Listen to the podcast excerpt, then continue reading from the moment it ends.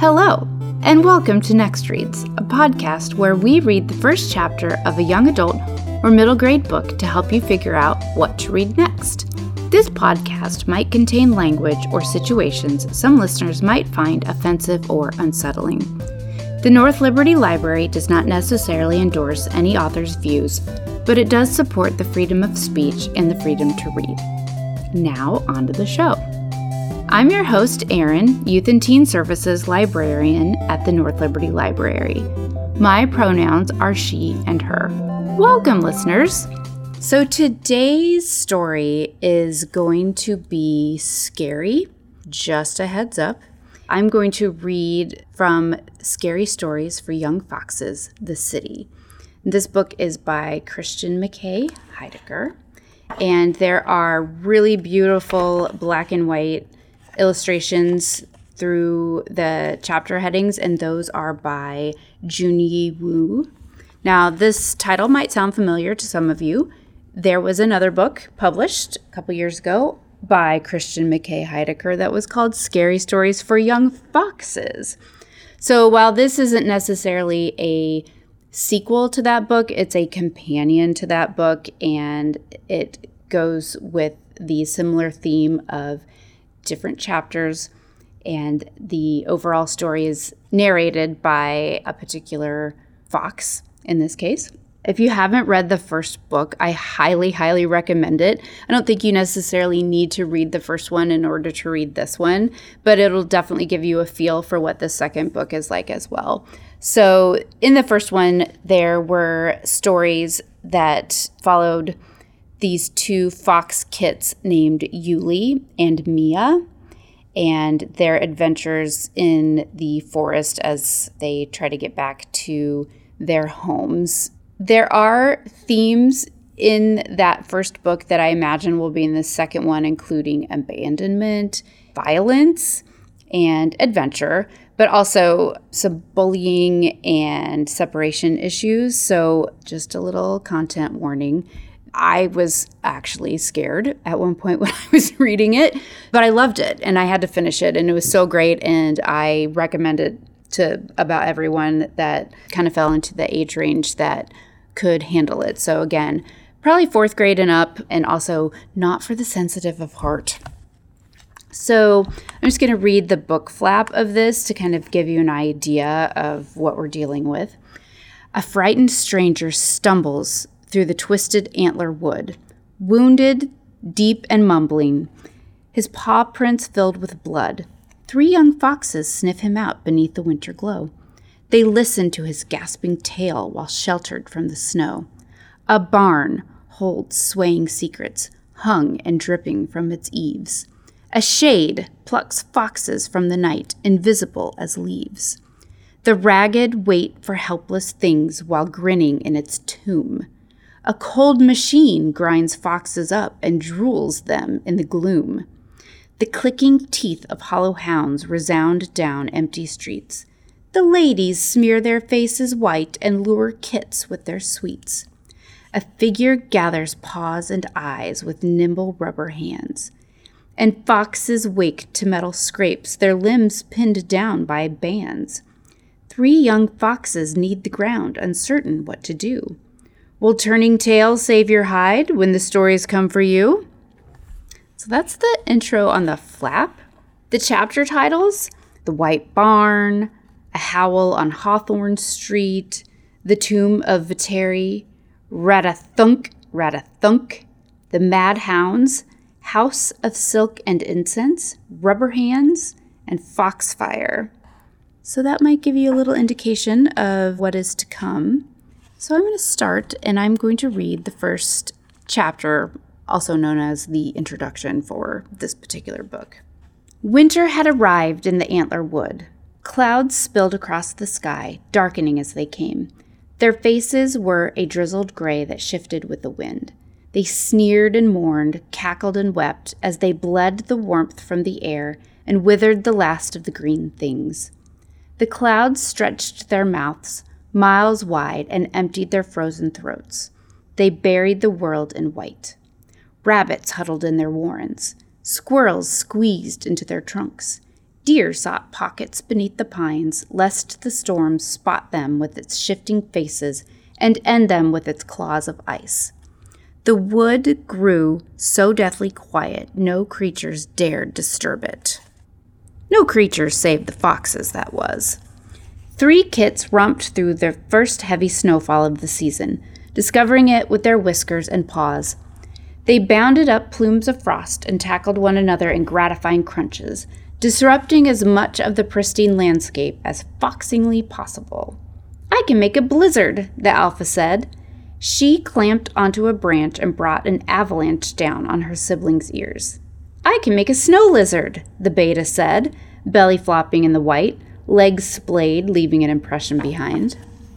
The runt watched his sisters command winter with their very muzzles, and he stuck his face into the snow without any plan for what would happen next. The snow ran right up his nostrils, and he sneezed an icy spray. Nope, the runt cried, trying to squint the flakes from his face. I hate it. Let's go back to the den. Let's go back to the den forever. The alpha panted clouds into the crisp air. Mom said we can't set paw in the den without a fresh catch each. She also said she'd pluck a whisker for every snowflake we drag inside, the beta said, then gnawed a white clump from her tail. The runt pawed at his numb muzzle, making sure it was still there. The alpha tried not to laugh. Move around, she instructed. It'll thaw your hunting instinct. The runt attempted a hop across a fresh stretch of snow and then vanished, his berry brown fur enveloped in white. The alpha felt a squeeze in her chest. Because she was the biggest, she was responsible for her siblings when their mom wasn't there. Her whiskers worried over their every movement.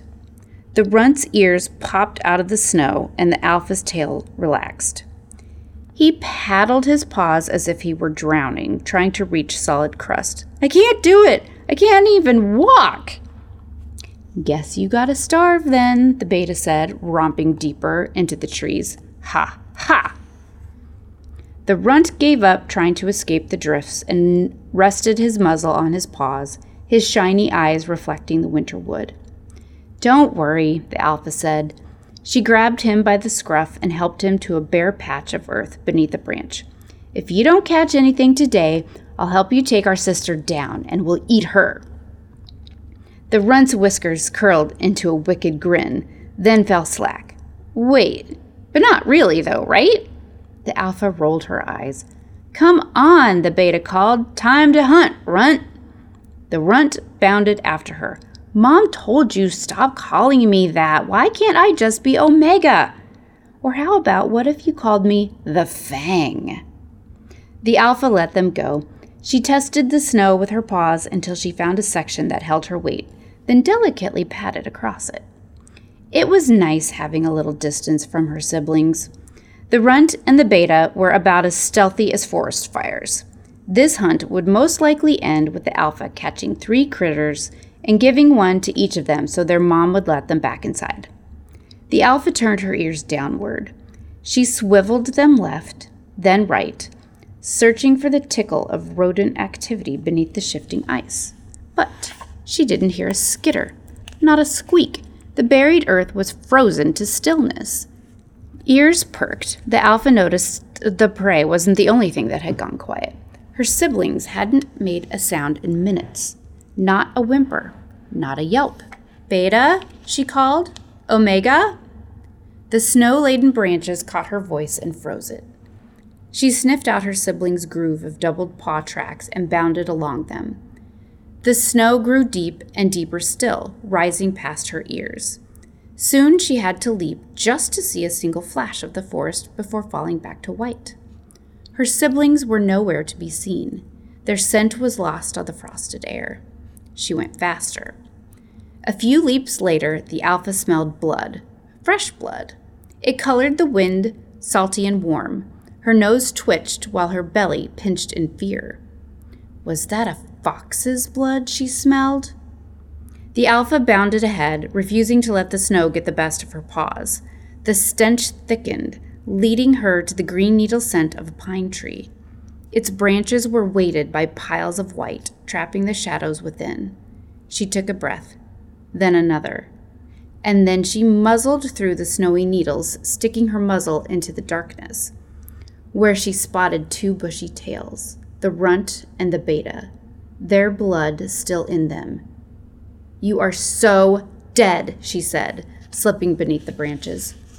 The bed of brown needles was soft and prickly against her paws. When I tell Mom you ran away, she's going to nip your ears to stubs. Neither responded. They stared at something half obscured by the trunk. The alpha saw the thing's fur and lunged forward, placing herself beneath it and her siblings. Her lips curled around her fangs while her hackles grew sharp. A fox lay on his side, Blood foamed in the corners of his lips and crusted in the fur of his belly. He had a small cut at the base of his ear. The alpha's hackles softened when she saw that the fox's chest was as still as the needles beneath him. What do you think got him? the beta whispered. What do you mean, got him? the runt asked. Things don't get foxes. We get things. The alpha sniffed toward the fox's wounds and smelled something like rotten eggs. Should we bury him? the beta asked. Ooh, the runt said. Or what if we drag him back to the den? I call this as my catch. No, the alpha said. He might have curses. Now that she knew the fox wasn't a threat, she wondered what had killed him. Their mom would want to know. The alpha swelled her chest, trying to become bigger than her fear, and she took a step. What are you doing? the beta hissed. I want to see what happened to him, she whispered, creeping closer. What if whatever killed him is hiding behind that trunk? The beta asked. What if whatever killed him is burrowing around in his dead body, waiting to jump out and burrow into you? The runt said in a single breath. The alpha gritted her teeth. As always, her siblings were not helping. She proceeded slowly and reached the fox but she couldn't find his wound. She lowered her muzzle to nudge him over, and. the fox gasped to life. The beta yelped while the runt whimpered, and they both dove through the branches. The alpha backed away, muzzled lower, lips snarling, hackles rising to deflect the stranger's fangs. The stranger's eyes were wide with fear. Who's there? he said, his voice gummy with blood. The Alpha kept her distance. He was bigger than she was. She wasn't sure if she could fend him off, even with his injury. Please, the stranger said, his voice ragged. I won't hurt you. I need your help. The Alpha bent her legs, ready to dive through the branches, grab the runt, nudge the beta, and not stop running till they reached the den. But then the runt popped his head through the needles. What do you need help with? The Alpha huffed silencing him.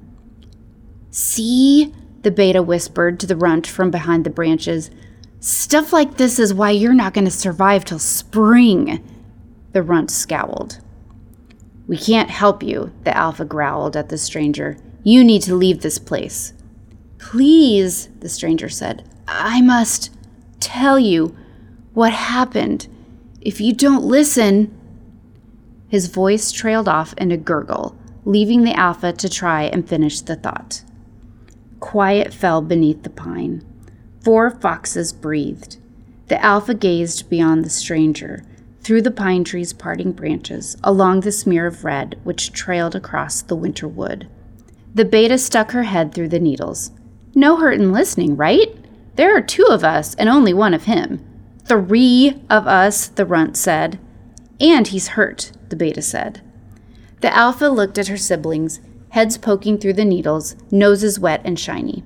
She sniffed toward the stranger's bloody path, as blinding red as the snow was white. She wished her mom were here. Go home, Omega, she said. No way, the runt said. You go home. Except, wait, actually, don't. Stay here with me. You heard her, the beta said. Go be with mom. We'll come back home soon. Fine, I'll go home. The runt flopped onto his side. If you drag me. The alpha considered doing just that, but the thought made her teeth hurt. We can listen for a while, she said, but if I say run, you run. The siblings slipped through the branches and shook the snow from their fur. The alpha sat before the bloodied stranger, pointing her nose so her siblings sat a tail behind her. What did this to you? the alpha asked the stranger. The stranger licked red from his lips. I, I cannot start at the end. His rattling breath refused to catch. The runt kneaded the needles with his paws, seeming to have second thoughts about staying. Is this a um scary story? Yes, the stranger said. But there are no wild beasts, no starvation, no frozen tales, nothing found in a forest. Wincing, he raised his head to look at them. This is not a story about survival. The fox siblings glanced at one another.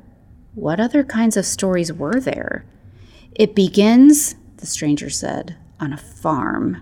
I love farms, the runt said. Farms have chickens. I like chickens. I like to shake them till they die. The stranger closed his eyes. It wasn't that kind of farm. And that is the end of the chapter. So, I hope you found that chapter intriguing enough to check it out.